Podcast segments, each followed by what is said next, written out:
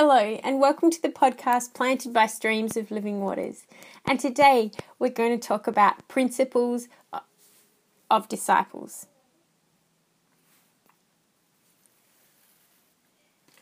And what I was really thinking about is through the Gospels, what are some key picture stories and stories and things that the disciples actually said that Jesus had said that give us some keys, some principles to life.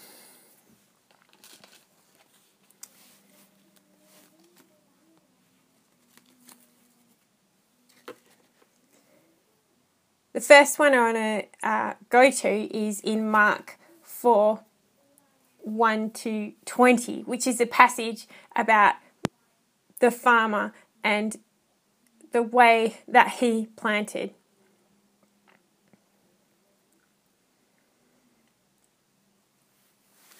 So, Mark 4.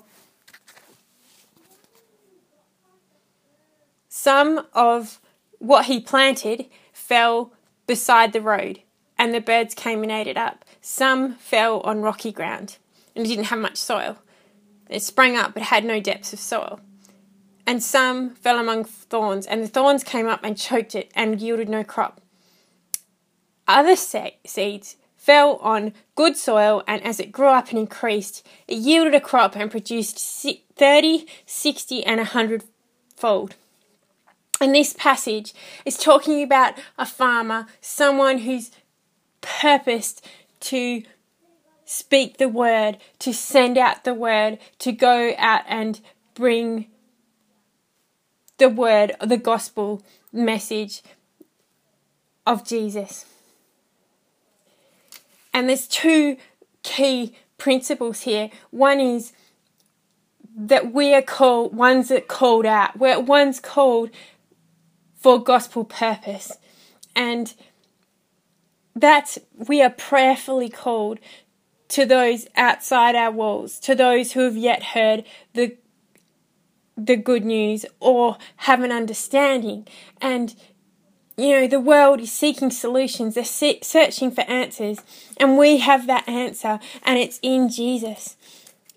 And we have the privilege of prayerfully reaching out with the word. We can find the message in a mess. And that's what this passage he goes and he or or she goes, the farmer goes and puts out the word. And here, you know, best friends are those who lead us to Jesus.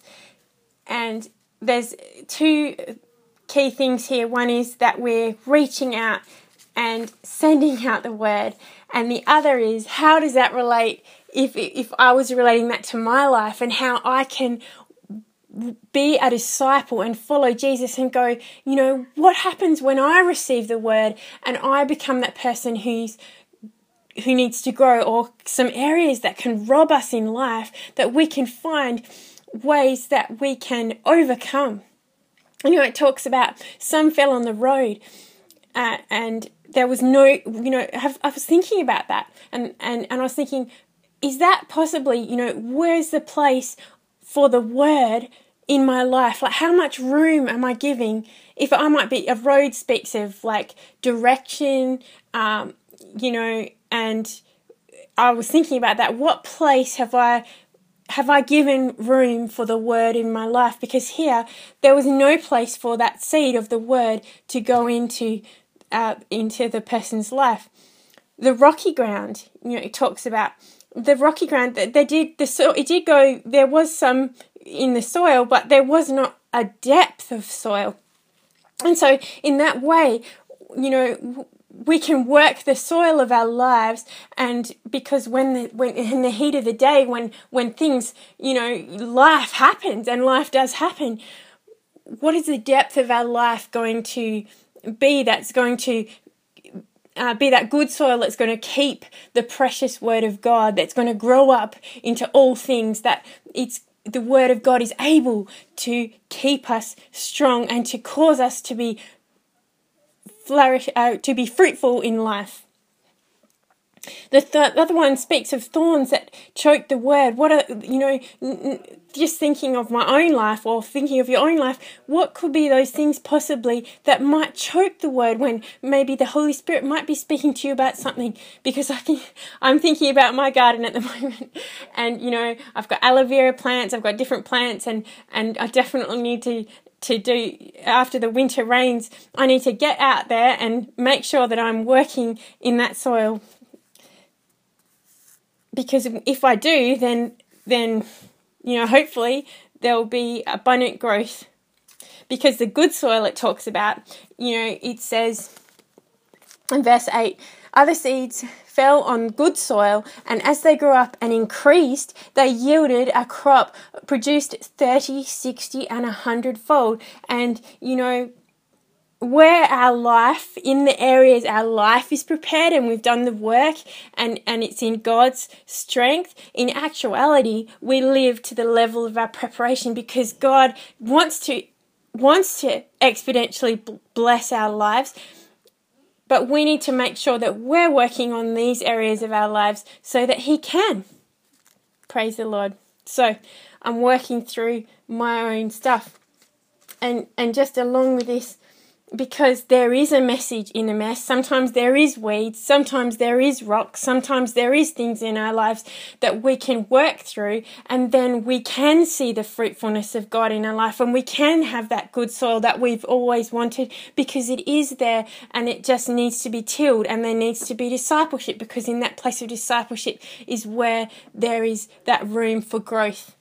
Praise the Lord. So, along with this, in Matthew 7 and you know just the verse before it says so do not worry about tomorrow for tomorrow will care for itself. Each day has enough trouble of its own. Do not judge so you will not be judged. For in the way that you judge you will be judged and by the standard of measure it will be measured to you. And it says why do you look at the speck that is in your brother's eye but do not notice the log that is in your own eye? Or how can you say to your brother let me take this speck out of your eye, and behold, the log is in your own eye.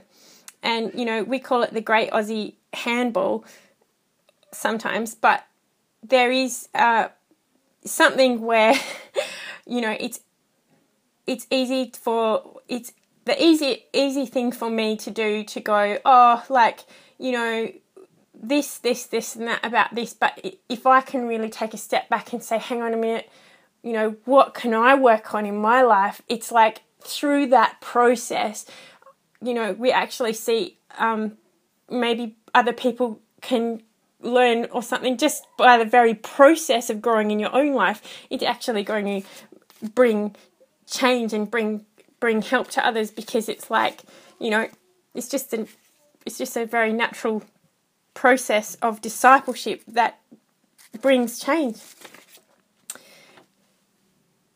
And so we've we've we've done uh, we've read some Matthew and Mark, and we're going to go accordingly. We're going to go to Luke. So because we've been talking about reaching out and also the outside and also the inside and both of these things that matter. And here in Luke 15 verse 4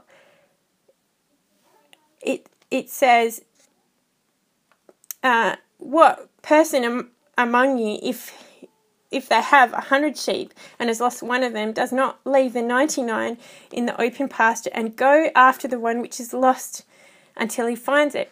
When he has found it, he lays it on his shoulders, rejoicing. And when he comes home, he calls together his friends and his neighbours, saying to them, Rejoice with me, for I have found my sheep which was lost. I tell you, in the same way, there will be more joy in heaven over one sinner who repents than over 99 righteous person who needs no repentance. And it's so precious because these stories here, story after story after story, Jesus speaks about the joy that is found over the people that are on the outskirts or on the outer that that Jesus wants to bring right into the center because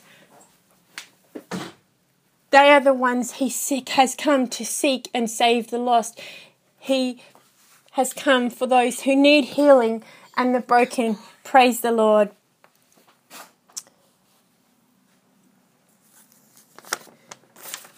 And here we have in the book of John,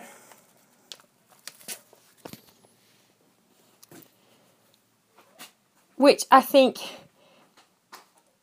is one of my favorite stories because I have a lot of memories of of uh, of going out on the boat and fishing in some special places where is you know, you put your line in and there's so many fish you can catch.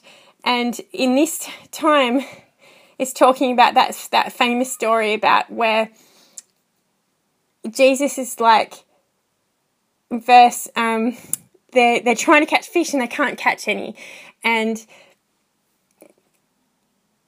where Jesus does this miracle and and says, Go on the other side, and they find in verse 11 Simon Peter went up and drew the net to land full of large fish. And 153, and although there were so many, the net was not torn.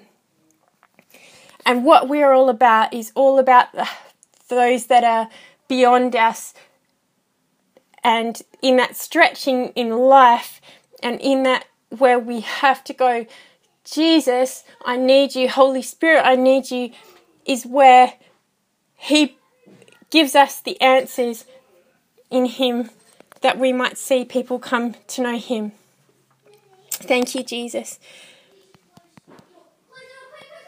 Lord Jesus, I thank you for those that we are prayerfully reaching, and I pray that we, you might give us answers for people, and also that we might be able to work in in that soil that we might see the greatest harvest that we will ever see in our lifetime by your Holy Spirit and by your strength, Lord. Praise you, Jesus.